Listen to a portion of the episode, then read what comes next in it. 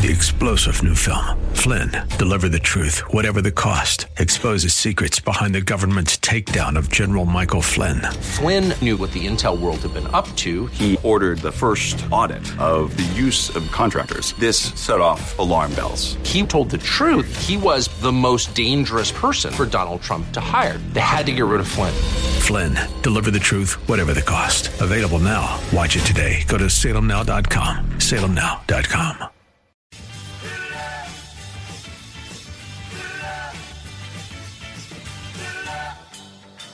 Thinking about healthcare these days?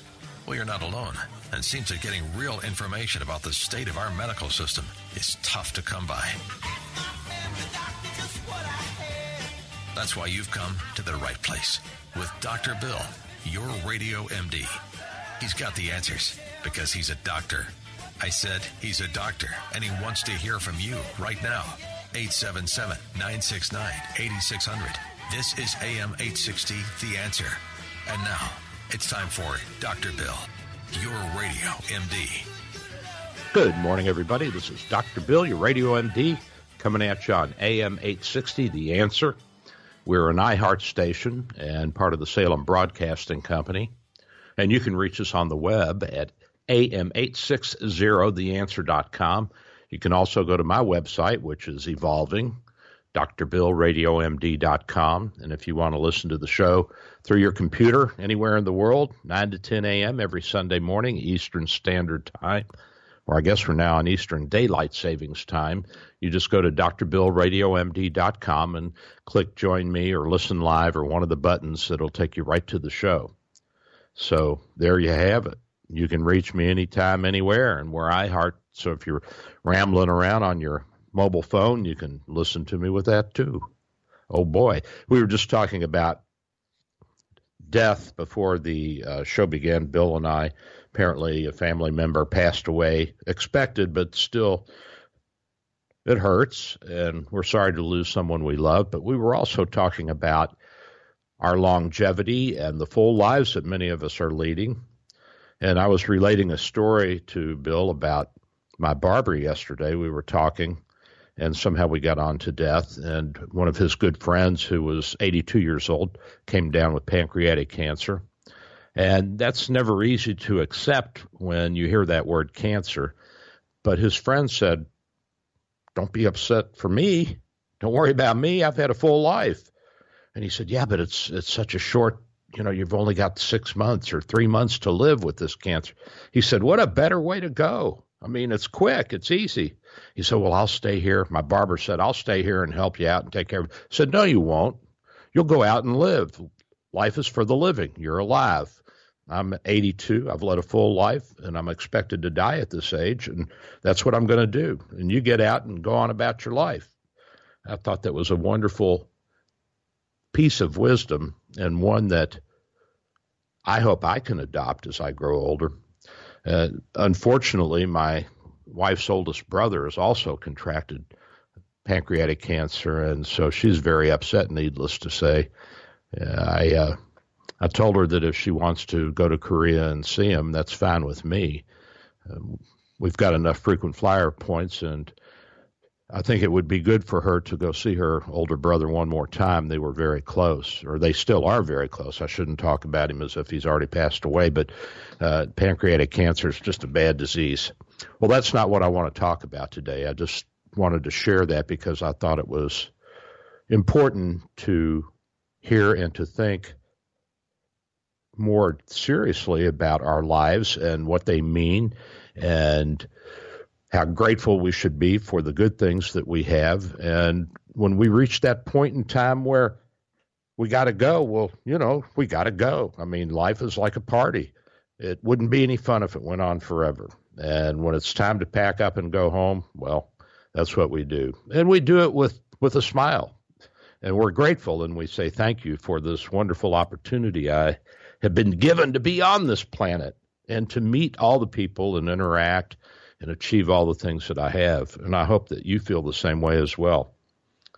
Well, I was listening to Hugh Hewitt and Mike Gallagher and all these guys on the radio during the week, and they're all upset about some aspect of freedom of speech and the press. And Uh, Hugh Hewitt was talking about a woman who was uh, a small time reporter and blogger.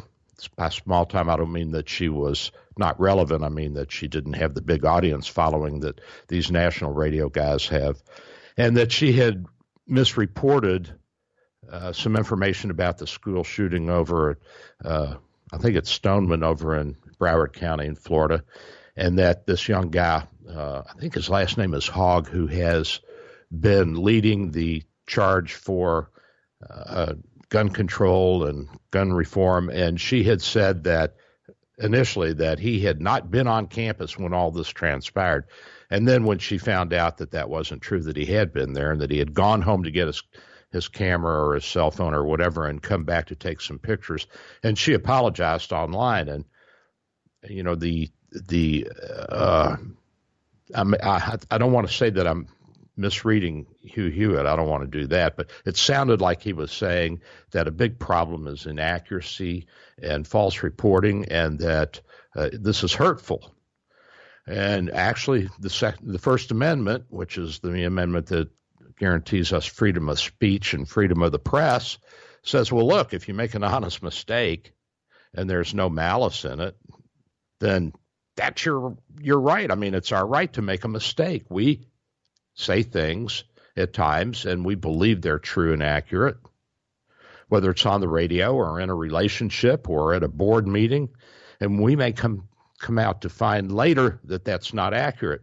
And so, are we liable for saying something that was inaccurate, that was not meant to harm anybody, that was not uh, slander or libel or in any way malicious? Well, I think that it's pretty obvious that all humans do that. And the courts are reasonable, and they have to be.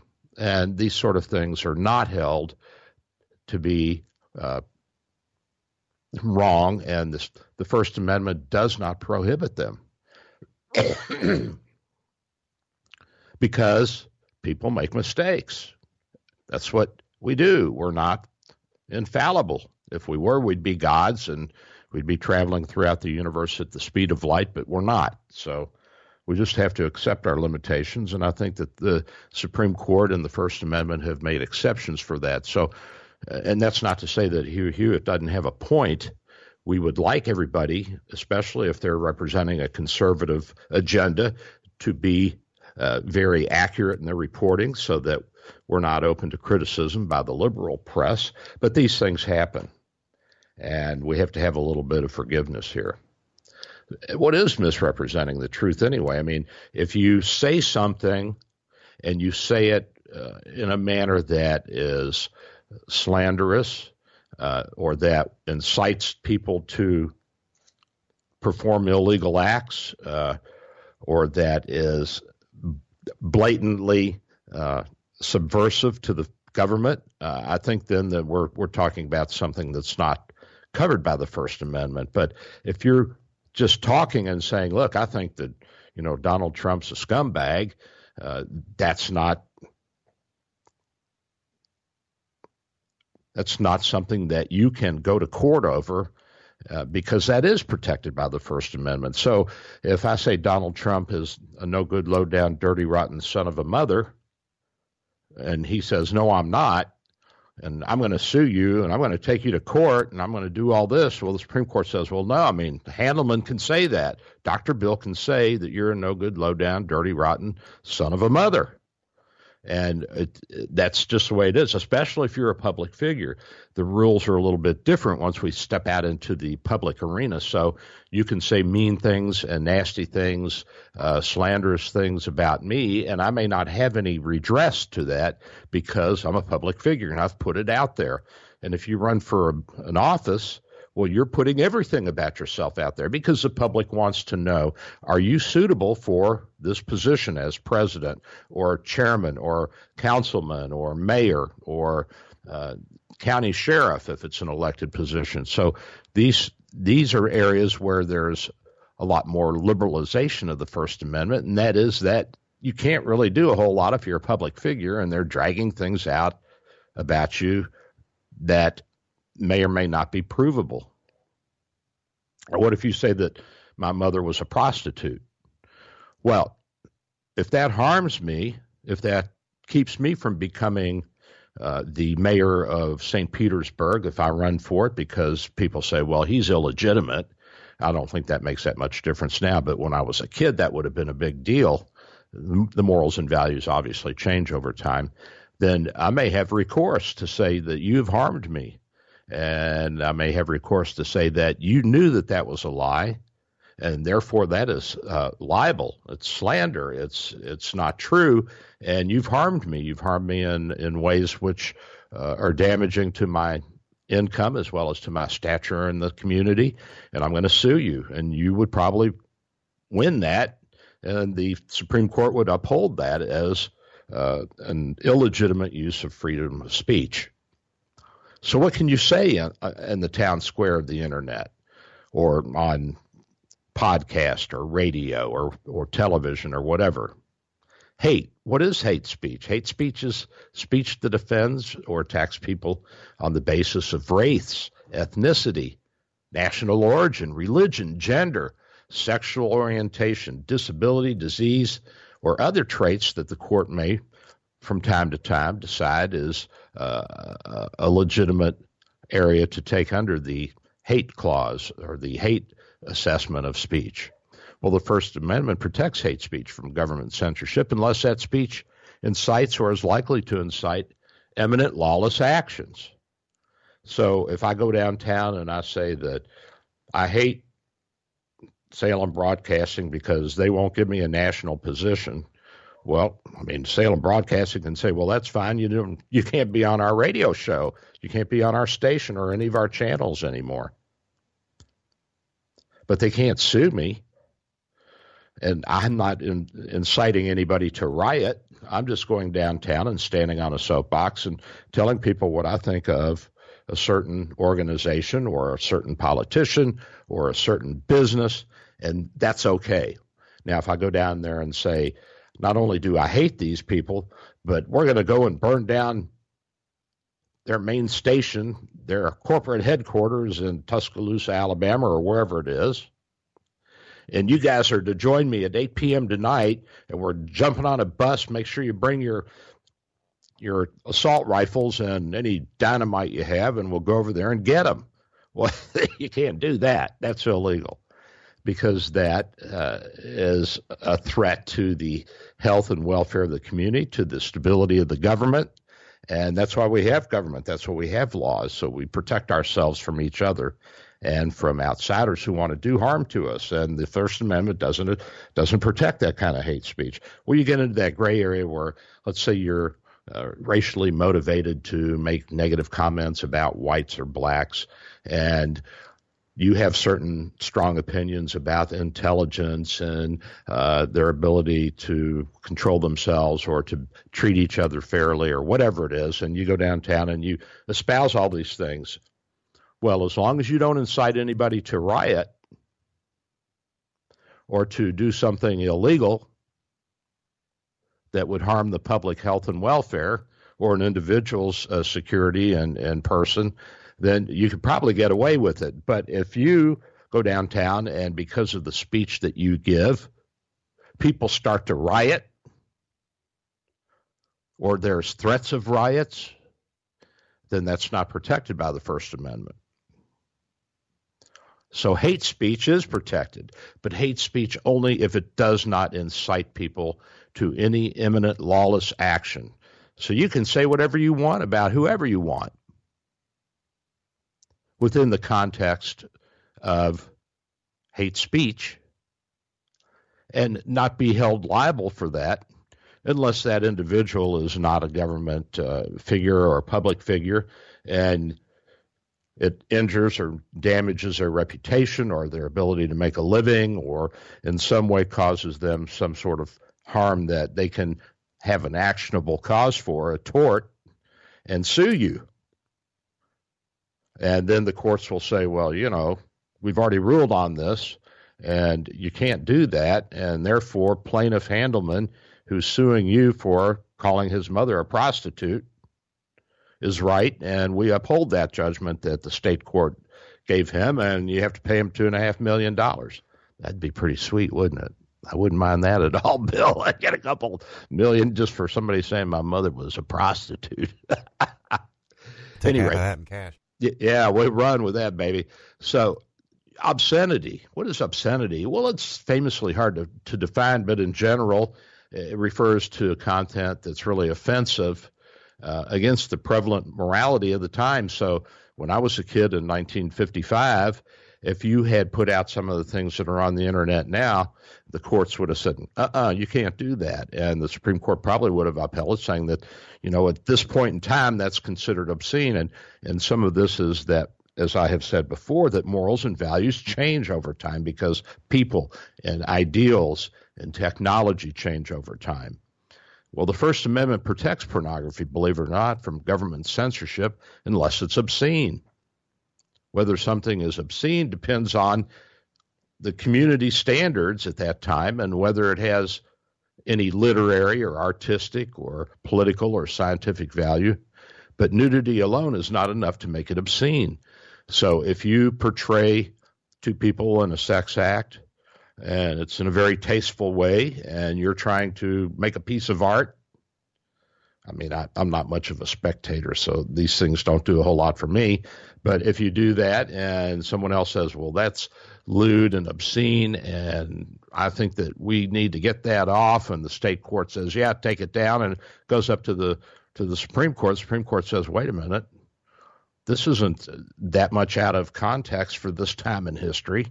And it's a photograph of two people making love. It's it doesn't imply anything other than uh, a physical act and we don't see that it's obscene, and we therefore say that you, the state, cannot tell this person they can't put this on the on the internet or hang it on the wall in the museum. And of course, that gets into a whole lot of complexities, and there are checks and balances here, of course. But overall, the idea of obscenity is very broad and very hard to pin down, and it changes from time to time. And so pornography is is protected from censorship unless it's considered quote quote obscene pornography. So a, a, a fold out of a naked woman or a naked man in a magazine striking a, a sexy pose is not considered obscene. It's considered just part of uh, life people get naked and, and try to look nice for the person that they're with. And we can't strike that down. So there are some protections. Now, what about child pornography? Well, the courts are not going to let that happen, at least not if they have an opportunity to review it. And child pornography has been struck down as not protected by the First Amendment. And I agree with that. It should not be. Child pornography should not be condoned under our First Amendment.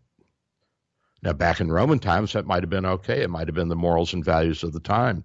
But we know now that child use of, use of children as sex slaves or for sexual reasons damages their ultimate psychological health and welfare. When they grow up, they're not going to be as healthy mentally and responsible and productive members of society as when they had not been abused or molested. So there are things that we have learned over time. Science has shown us this.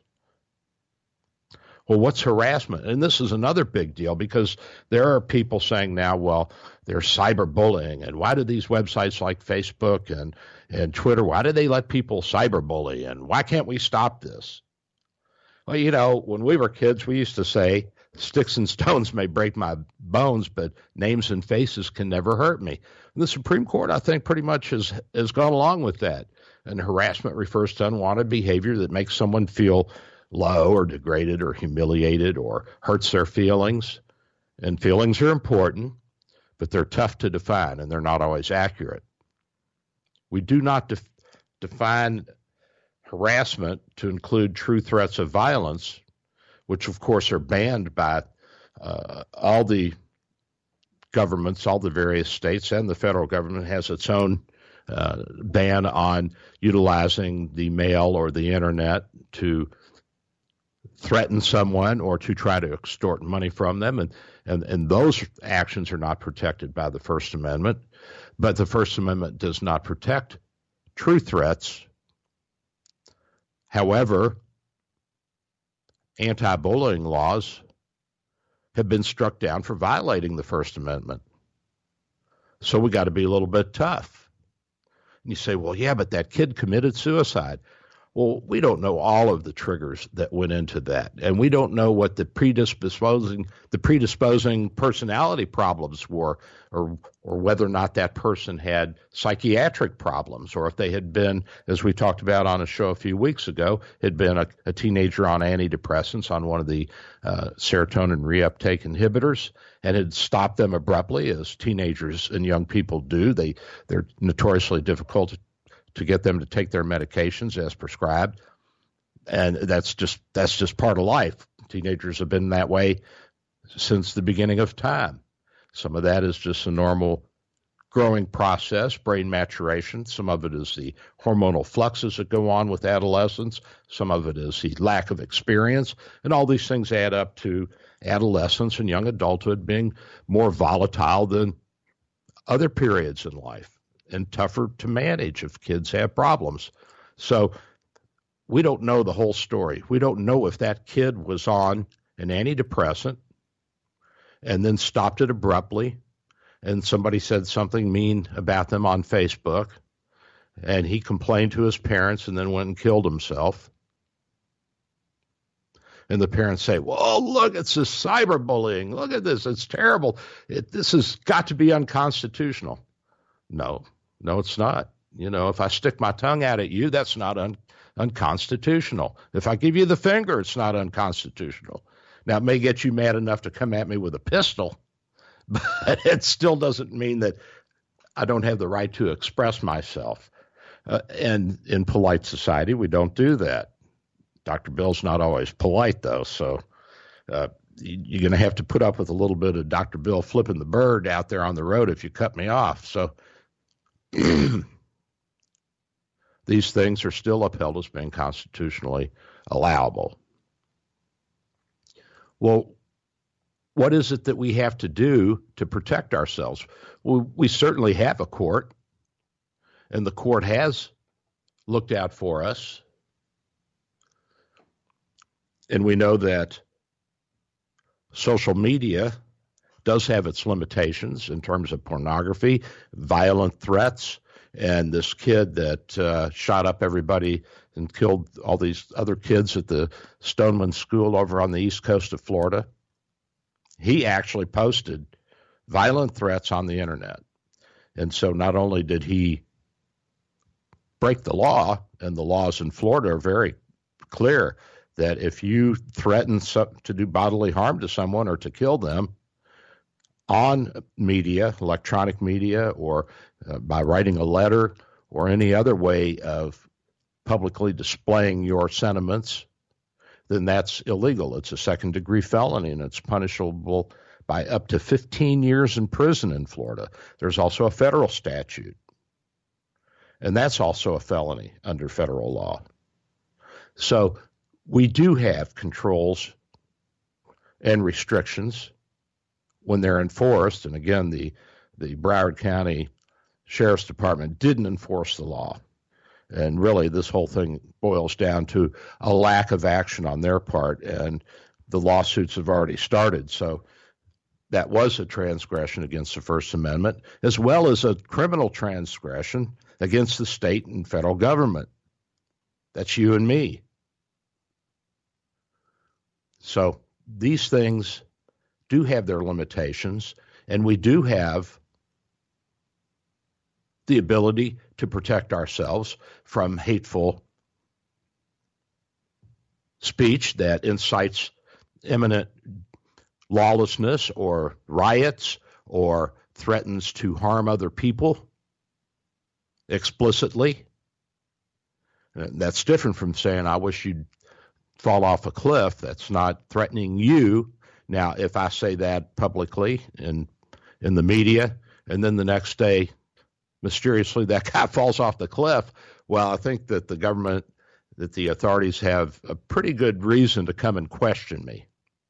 But now, if it is clear that this guy fell off the cliff because he jumped because he was upset about what I said, that I didn't like him and I hoped he'd go and jump off a cliff, well, I didn't make him jump off the cliff, and that's protected speech.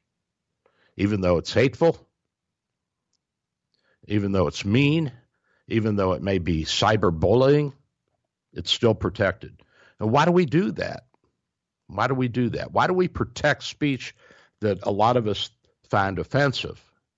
Because we have to have a broad and wide open ability to express ourselves in a free society. And sometimes our expressions cross the lines of civility and of what we consider personally as being decent or indecent. But we don't want to make ourselves self repress our freedom of speech.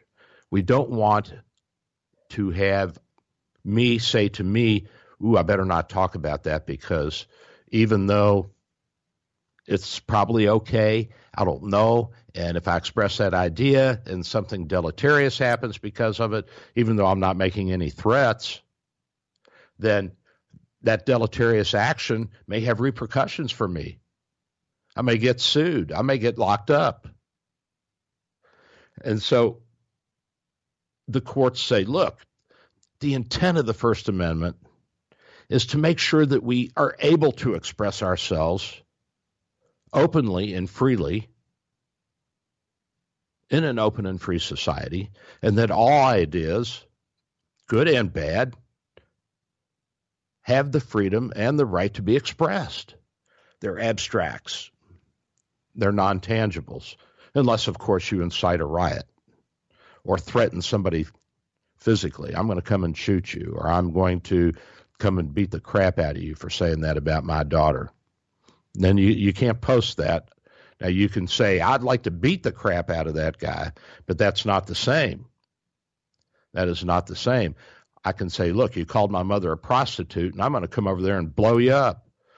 Well, that's not legal. You can't do that. You'll get locked up. And if you do blow them up, you may get locked up and sued. So those kinds of threats are not covered. But if I say, you know what, I'm going to come over there and I'm going to picket your radio station for saying what you said about my mother, and I'm going to carry a sign out front. I'm going to be on the street, so I'm not going to be on your property trespassing. And I'm going to point out all the bad things that you've said and done, in my opinion, without making any threats whatsoever, then that's protected. You can do that.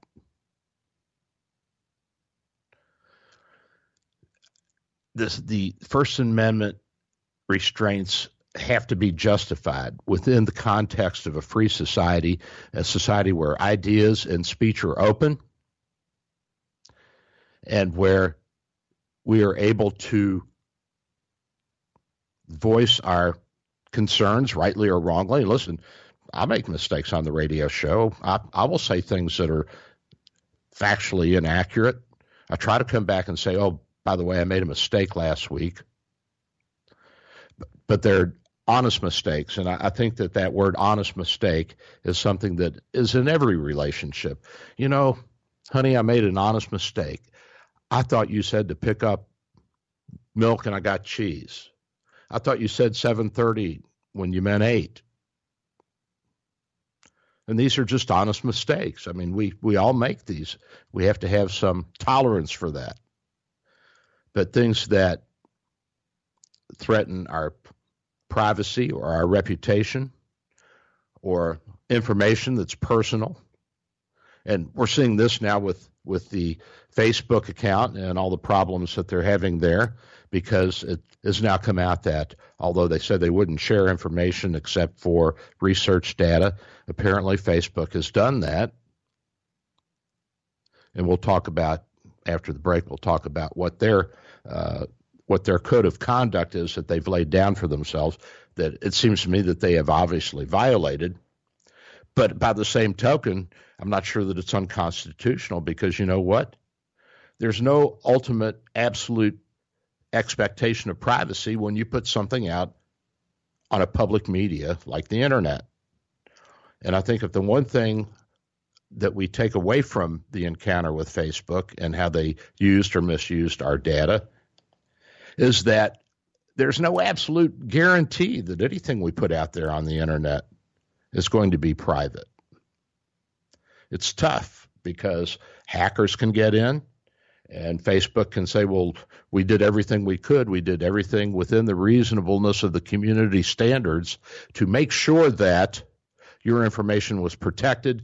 But obviously, there's somebody out there smarter than us that hacked our system, or a criminal inside our company, which is more likely, who hacked the system and gave your information away. Well, I'm going to go grab a cup of Joe, top off my my coffee, but first it looks like we've got a call from who we have a call from, Bill? Actually, that was Nobody? from last week. Oh, that was from last week. All right. Well, when I come back, we'll talk about Facebook and, and look at what their uh, what their policies and procedures are. And I'm Dr. Bill. Don't go away. I'll be right back, guys.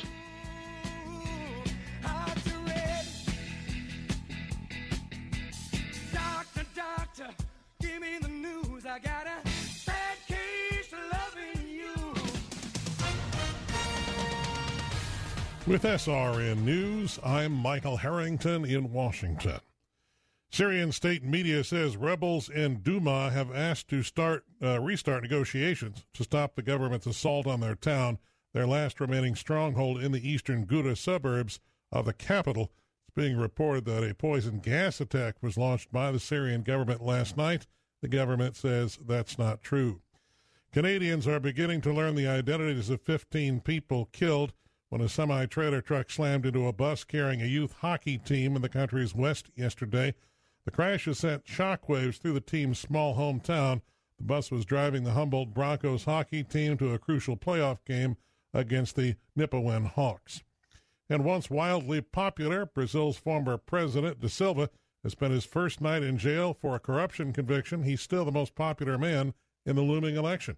This is SRN News. Dr. Bill for Bay Area Medical, located at 6399 38th Avenue North in St. Pete. 727 384 6411. 727 384 6411. Full service clinic with x ray, heart imaging, ultrasound, stress testing, and minor surgery. We provide quality health care in a warm and friendly atmosphere. We are multilingual, well trained, and certified. Most American insurance and new patients accepted. Bay Area Medical, home of can care. 727 384 6411. 727 384 6411. Dr. Bill for West Coast Radiology. Our good friends at West Coast Radiology offer convenient and comprehensive x ray diagnostics, including open MRI, CT scan, CT PET, mammography, and ultrasound. With state of the art equipment and four convenient locations, you're assured of friendly, comprehensive care. Most insurance is accepted and competitive self pay rates, plus Saturday appointments. Call West Coast Radiology at 727 771 2795. That's 727 771 2795. Have you written a book and want to get it published? Christian Faith Publishing helps thousands of authors just like you publish their books with a company dedicated to strong Christian values. To help you get started, we want to send you our free author submission kit. Christian Faith Publishing reviews every book submitted to us, and if your book is approved, we'll edit, design, copyright protect, print, and distribute your book online and in bookstores everywhere. Imagine seeing your book in specialty Christian bookstores, Amazon, iTunes, Barnes & Noble, and many others. It could happen, and it all starts with one one call to Christian Faith Publishing at 800 566 1012 for your free author submission kit. If you have a novel, children's book, poetry, biography, or any inspirational work you've written, we can help you get it published today. Shouldn't you work with a publisher who shares your Christian values of integrity and honesty? You can get your book published. So call for your free author submission kit right now. Call 800 566 1012. That's 800 566 1012. 800 566 1012. Get your fix of politics in paradise. Join Hugh Hewitt, Larry Elder, and Mike Gallagher on the 2018 Aloha Talkers Hawaii Cruise. Explore some of the world's most beautiful islands on a luxury cruise. At night, we'll all gather together with Hugh, Larry, and Mike plotting a fresh course for America. The 2018 Aloha Talkers seven day Hawaii Cruise sets sail August 11th through 18th. For all the details, visit am860theanswer.com or call 855 655 1335 and book your cabin today. Here is your exclusive AccuWeather forecast. Mainly cloudy with a shower or a thunderstorm. Today's high 80. An evening shower or a thunderstorm tonight, low 69. A mix of clouds and sunshine with a shower or a thunderstorm tomorrow, high 82. Cloudy with areas of fog tomorrow night, low 72. That's your AccuWeather forecast. I'm Jonathan Reed for AM 860, The Answer. Well,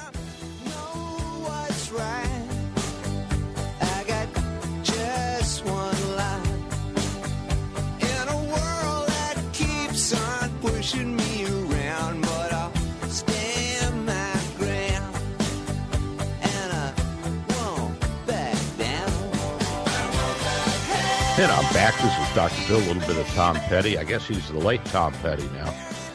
And uh, talking about standing one's ground and not backing down, our freedom of speech. By the way, if you want to jump in and join me, I'm at 877 969 8600. 877 969 8600. And I said when I came back, I'd go over some of Facebook's uh, statements of rights and responsibility. But uh, I got to tell you that the uh, the Facebook and the mainstream media and all of these news outlets that are anti-Trump um, you know, Mike Gallagher was talking about all of this on his show last week, and my thought to him was that uh, that a lot of this is just background noise. And my wingman Bill and I have talked about this often before the show. That a lot of this is just background noise. But we also have a duty to counter it and say, wait a minute, that's not true. That doesn't mean that it's unconstitutional. It just means that it's not true and that we have a responsibility to counter that. And I think that that's uh, in large part what a lot of the people on radio are doing now. They're saying, wait a minute, you guys are wrong. That's not true what you're saying about us. And the president is saying it. He's saying, you're wrong. That's not factual. That's not accurate. And the the fake news, the news media lies, uh, and it tells tales, and exaggerates and so on and so forth. And we know that that's pretty much true, but it's been that way since the beginning of the Republic. We've had a, a press that has been uh, adversarial to the in party since the beginning of the Republic. Even before that, in, in colonial times, people published statements against the government or against the governor or whoever. So I don't think that that's anything new. And I, I think that the best way to redress problems uh, like the situation of the school shooting over in Broward County is for people to get together and sue their government, hold them accountable. You want to get them, get them in their wallet. You're not going to get them in court. You're not going to get them uh, for dereliction of duty because they're going to have all kinds of excuses, and and a jury's going to say, ah, you know, it's a tough place to be a sheriff, and and and to know when to step in and when not to step in. But that's uh, in in a court where you're trying to determine whether anything was done illegally, that was criminal, that there was criminal neglect by the sheriff's department. It's tough to prove that, but a civil case that's a lot easier to prove. It's a lot easier to prove, and when you go after somebody's money, you know the juries are much more favorable to plaintiffs than they are to the defendants. So if you're the plaintiff saying, I've been damaged because of the irresponsibility of the sheriff's department over in Broward County, my son was killed, and he had an earning potential of X amount of dollars over his working lifetime of 40 years, plus kids, my grandkids, my loss of, of future grandchildren, and the pain and suffering that we've endured uh, the lack of response by the government, all these things add up. And, you know, you're talking about millions of dollars for one person. So if you get a couple thousand people in a class action suit, you're talking about hundreds of millions of dollars.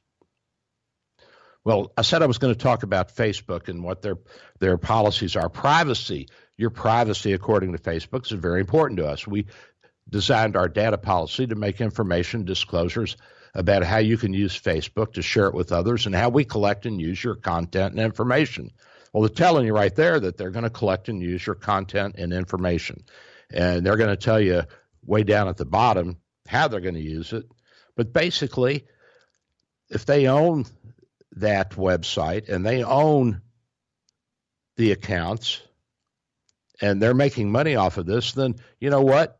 They're going to do what they want with it, as long as they can stay within the the uh, laws and the constitutional boundaries. But they say you own all of the content and information you post on Facebook, and you can control how it is shared through your privacy and application settings. So if you set your account under Facebook as a private account, then you can control some of your information. But 99% of us are not going to do that. We're on the fly. You know, I post something on Facebook to send a picture, or my sister sends me something, and we're not thinking about keeping this private. In fact, we're probably thinking, oh, this is really cool. I bet other people would like to see this too. Well, be careful because, you know, there may be somebody in the background of that picture that you didn't want seen or to be seen with.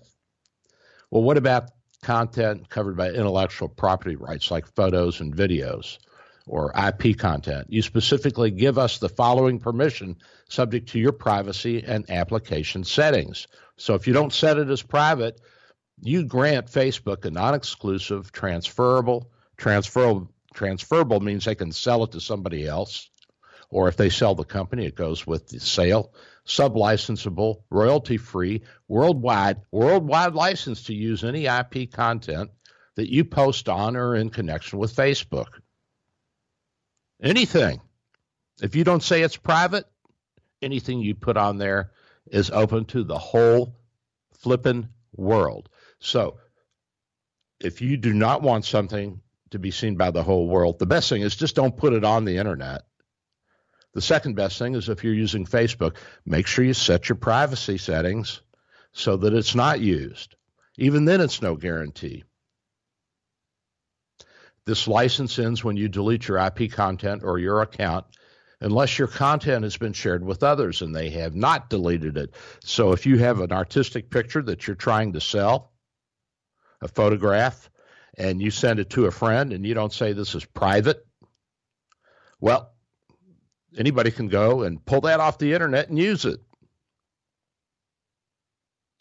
And the application may ask to access your content and information as well as content and information that others have shared with you. And if you say okay by not setting those privacy settings, well, then it doesn't belong to you anymore. when you publish content or information on Facebook using the public setting, it means that you are allowing everyone, including people off of Facebook, to access and use that information and to associate it with you. So you say, was it illegal? Was it unconstitutional for Facebook to share this information with this research company over in England? No. Not if you use the public settings. They can do what they want with it as long as it doesn't incite any imminent danger or imminent threats, physical threats to you or to your government. What about safety? Well, they say you will not post unauthorized commercial communications such as spam, and you will not collect users' content of information or otherwise access Facebook using automated means such as harvesting bots and programs and spiders without our prior permission. Without our prior permission. What's that mean? That means that if you pay them a fee and they like who you are and what you represent and what you want to do with that information, well, you give them some cash and they'll let you they'll let you farm the data. They'll let you go in and look at it. So you don't have any protection if you use the public settings.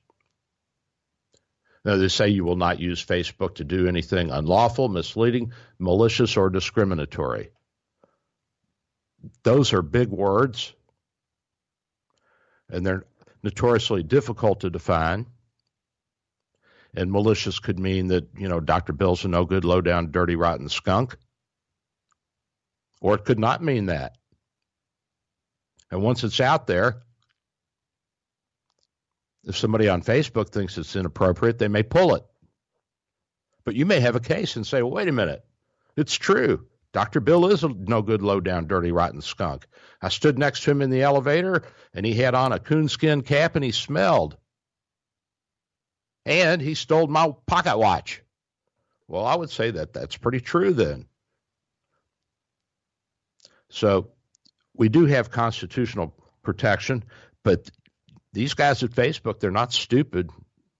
You know, they, they haven't become billionaires. Zuckerberg hadn't gained the level of societal notoriety and uh, economics that he has by not listening to his lawyers. And what about protecting other people's rights? We respect other people's rights and expect you to do the same. Well, they've already told you you don't have any rights. So if you have no rights to the content, if you put it out there on the public aspect of it, and they can do what they want with it, they can farm it, then they're deciding for you and me what our rights are. And they're expecting you to follow suit. So if Zuckerberg hates Trump but likes Obama, and he puts out positive stuff about Obama, but uses your information and my information to, to data mine and farm that and figure out ways to try and influence you negatively about Trump. Well, he can do that. you know, you already gave him permission to do that. So if you don't like Facebook using your stuff, make sure you check that privacy button that you don't want it to be public. And by the way, Facebook says we can remove any content or information you post if we believe that it violates this statement of our policies. So they get to define what other people's rights are and what they think violates the law or is in bad taste or whatever they want. They say, We provide you with tools to help you protect your intellectual property. To learn more, visit our How to Report Claims of Intellectual Property Infringement page. Well, you know what? If you didn't put it out there that it's patented and copyrighted and you wanted private and it was just meant for Joe Blow at another office in your company, well, you know, too bad. Tough luck. Tough tuna, baby. If you repeatedly infringe on other people's intellectual property rights, repeatedly, we will disable your account when appropriate. Okay, what is repeatedly? Is it twice? Is it five times? Is it 10 times? Is it a 100 times? What if they're doing it? Well, if you put it out there publicly, as I said, they can use it.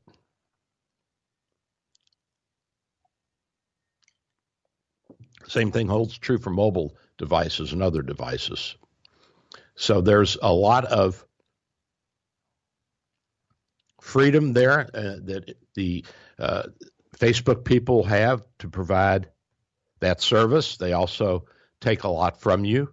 You surrender a lot, and anything you put out there, hey, guess what?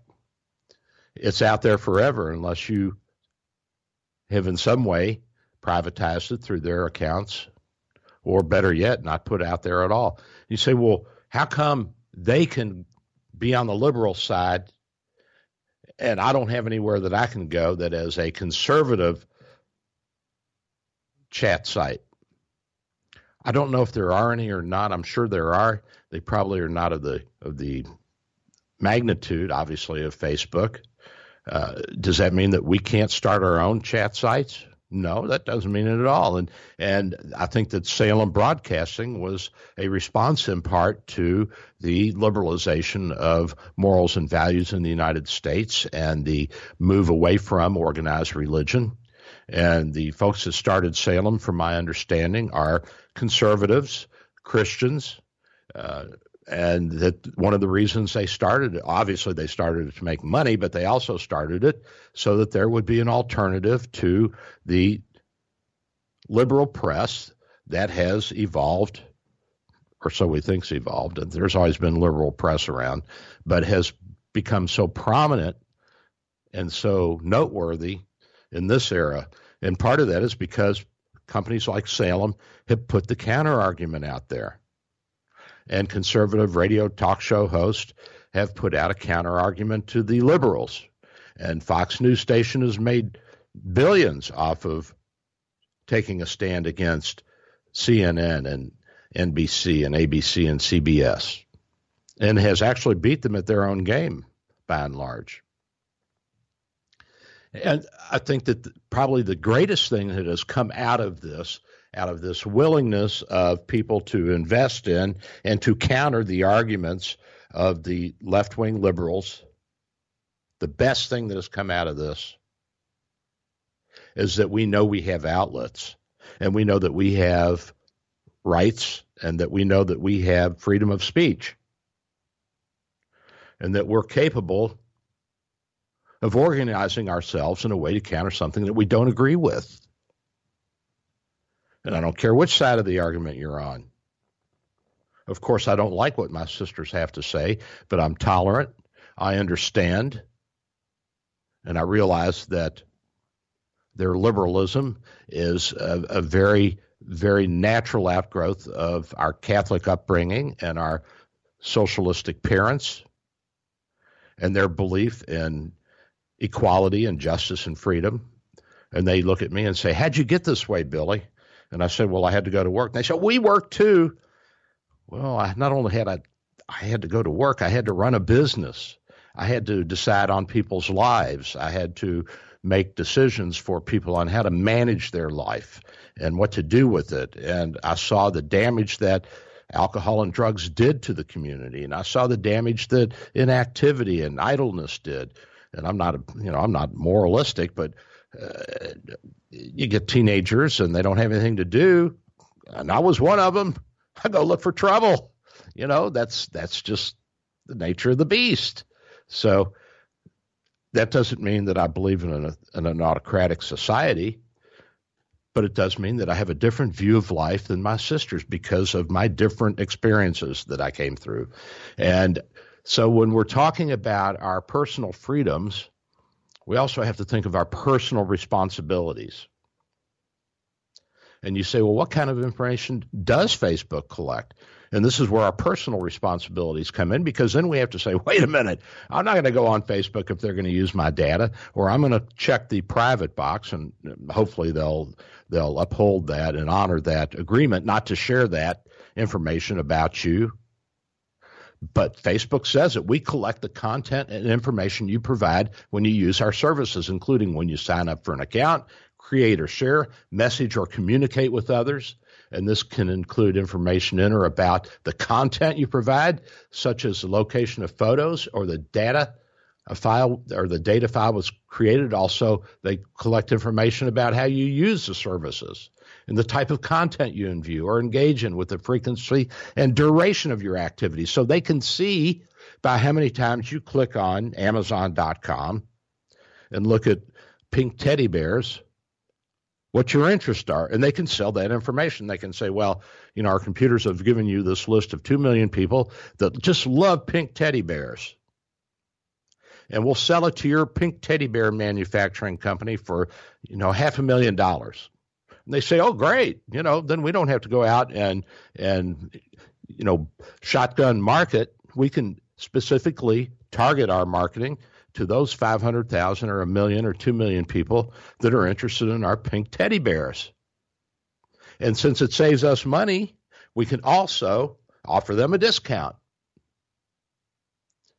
Okay, your network and your connections. They're, they're mine, they're data mine. We collect information about the people and groups you are connected to and how you interact with them, such as the people you communicate with the most or the groups you like to share with.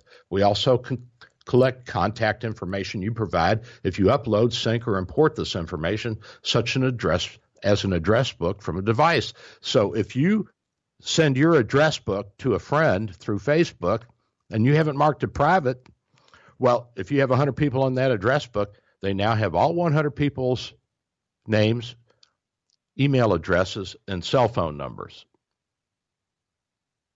Information about payments, they share that if you use our services for purchases or financial transactions, like when you buy something on Facebook or make a purchase in a game or make a donation. Yeah, make a donation.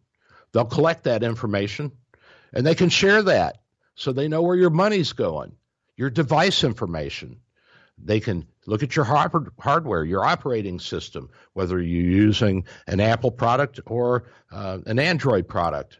They can track you down, see how much you make. They can see your location through GPS. They can tap your Bluetooth or Wi Fi signals. All of this, all of this is out there. And how do they use that information? Any way they want. Any way they want. And so they have, and they did.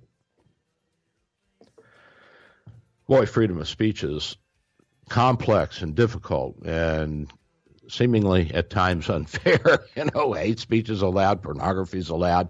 Facebook can get away with this. So we just have to be very uh, circumspect before we start to put a lot of stuff out there. And I have to do that. I have to be very careful because I represent more than just this one little one hour stinky radio show on Sundays. I represent a lot of people and a lot of information and data. It, it's it's just the nature of the beast. I have to be careful. Well, listen, it's been great having you guys. Love you. I'll see you next week. This is Dr. Bill.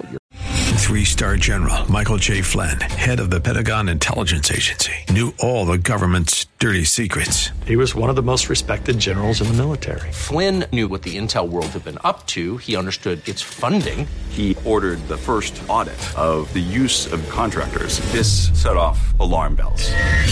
The explosive new documentary, Flynn, Deliver the Truth, Whatever the Cost, uncovers the facts behind this scandal. Flynn told the truth. He was the most dangerous person for Donald Trump to hire. I find out the worst enemy that I'm going to face in my life is right here in America. They took my assessment and they wanted me to change it. And I was like, I'm not changing it. They had to get rid of Flynn with in depth interviews, archival footage, and never before seen personal records of the man behind the headlines. I just felt like I was drowning. Flynn, deliver the truth, whatever the cost. Available now. Watch it today. Go to salemnow.com. Salemnow.com.